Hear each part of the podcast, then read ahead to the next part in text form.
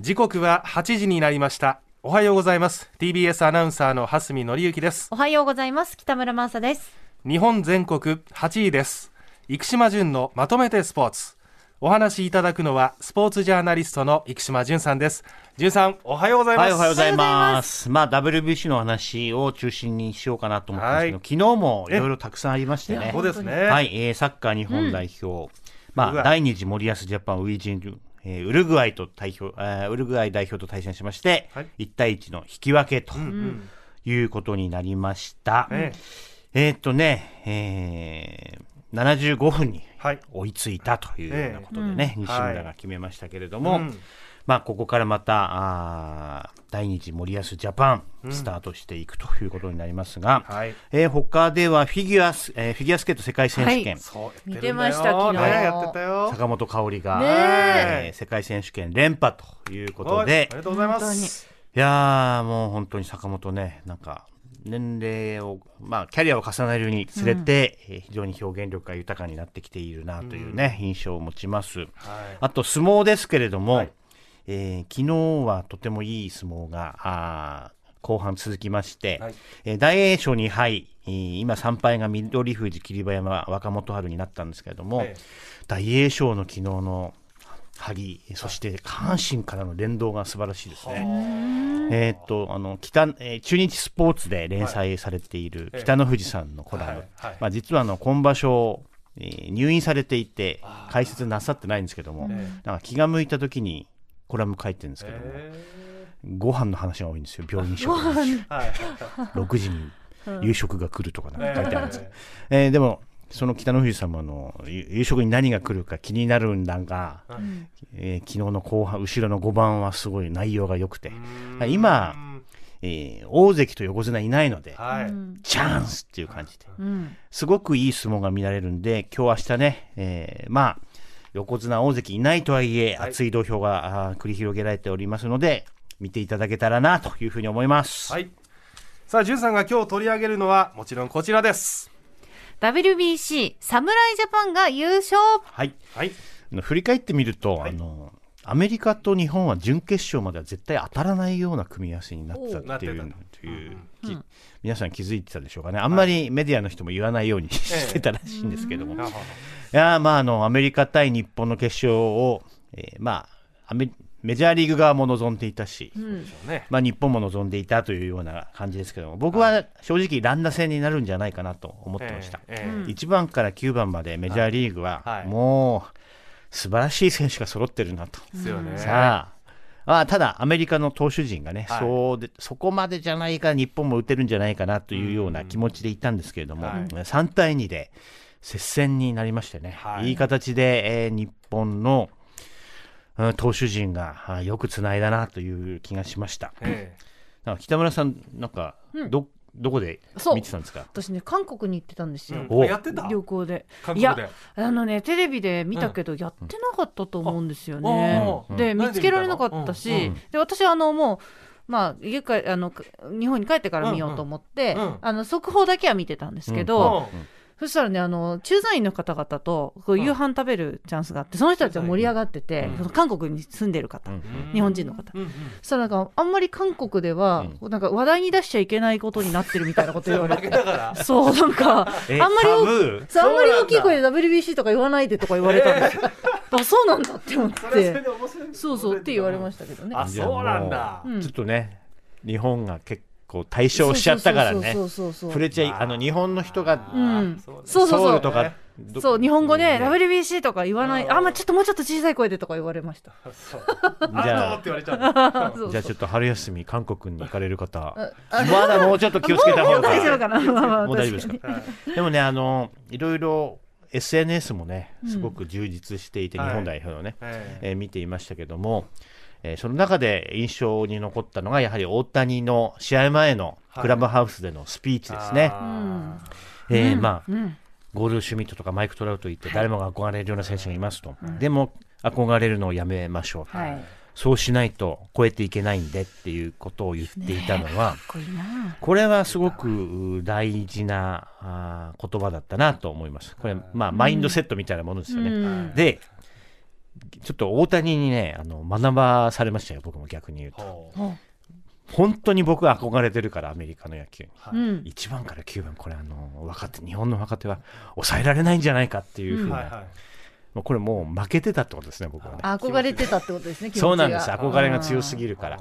で、憧れが強すぎると、あの、彼らとできるだけで幸せだっていうふううにん。思っちゃったら勝てない。これ、ひょっとしたら大谷が1年目とかで感じていたことなのかなというような、えー気もしたりしました。えーで、これね、心理的にスポーツですごく重要なことで、うんえーエディ・ジョーンズさん、ラグビーのエディ・ジョーンズさんも言ってましたけど、はい。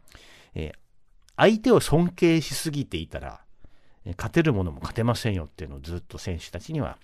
言ってましたねで、あと、ラグビーでよく昔言われていたのは、はい。早稲田と明治と対戦すると、あのジャージって他の学校に入った人たちからも、に、もう憧れだったりして、ね。えーちょっとあの、リスペクトして試合に入っちゃって、はい。えー残り20分くらいになって、あれ？これか勝てるチームだなって気づいた時には、もう遅かったっていうことはい。があり得ると。はいどっかありませんか？あの強い、あの対戦相手とかで。あるあるあの直接やってないですけど、うんあの高校サッカーの時にうん武南高校っていう当時もお超一流の学校があって、はいはい。もう紫色の綺麗なねユニフォームああれ見ちゃうとねわかる。もうん。う負けたと思っちゃうね、あります。私も下北沢成徳と、うん、あの、同じリーグになると、まあ、見に行ってましたからね。あの、そう。対戦相手だファンとしてそうそう。そうよね。そう。そう。あるよ憧れは、うんでへりくだりすぎちゃう。そう、薄げーみたいになっちゃそううっていう。ね。二人とも絶対に勝てないことが分かりました。気持ちで負けてるから。絶対に勝てない戦いがある。でもマイナスとマイナスで我々プラスの番組になってまあす、今ね、今ね。うまい。んえー数学の公式も出ましたところで。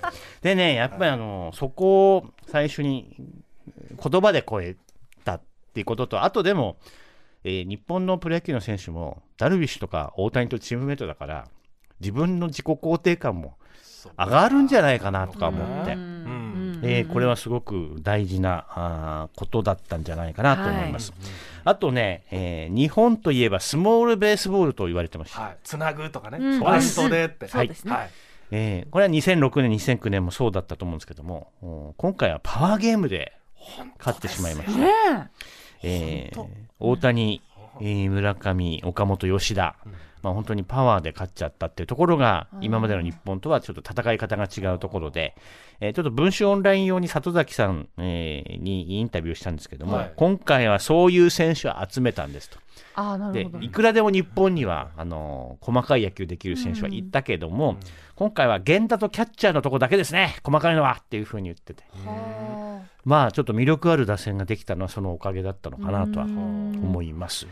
いやでもあれですよ。い。私の周りの,お、あの女友達とかは、うん。全然野球見ない子が、今誰々が推しだみたいなうん。うん話で盛り上がってますから、うなん野球見に行きたいとかねみんな言ってますし。あ、の里崎さんも言ってました。うん、ライト層がどんどん入ってきましたからね、今回は。そうそうそうそう。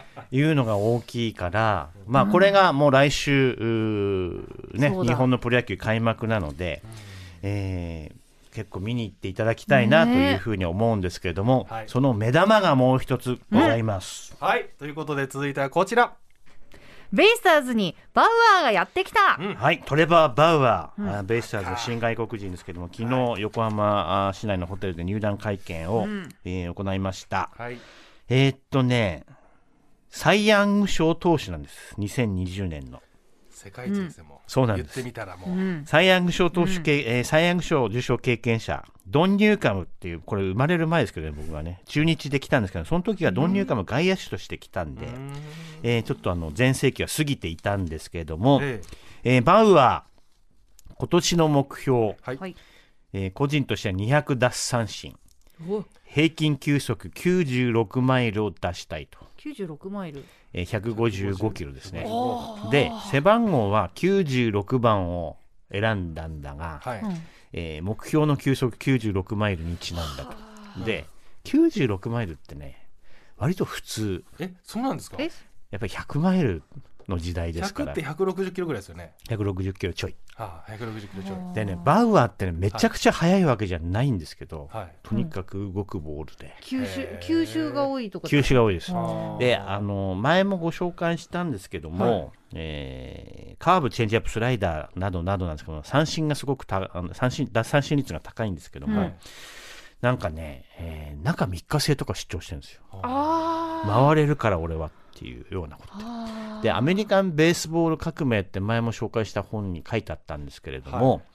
えー彼はねえー新しい球種に取り組んで、数週間で実用化してそれを投げたこともあったり、うん。へえー本当に研究家で手先も器用なんですけども、あと動画サイトに上がってますけども ちょっとクリーブランド時代に試合中に、えーちょっと判定とかバント処理ミスとかで、えはい。ちょっともう激高しちゃったんですよ。でそれで何をしたと思いますか？グラブを投げた。殴った。殴りはしないです。殴ってはいない。あのボールをですね、はい。うん。センターのスタンドに遠投で投げ入れてしまったんですよ。え遠投遠投で ホームラン。で投げてホームラン。投げて、ねで何やってんだって監督がはい言ってきて、俺が悪いんだっていうふうに言ってるシーンがありますのでちょっと探してみてください、バウアーご乱心で ここまでスポーツジャーナリストの生島淳さんでした。淳さん、ありがとうございました。日本全国8位です。生島淳のまとめてスポーツでした。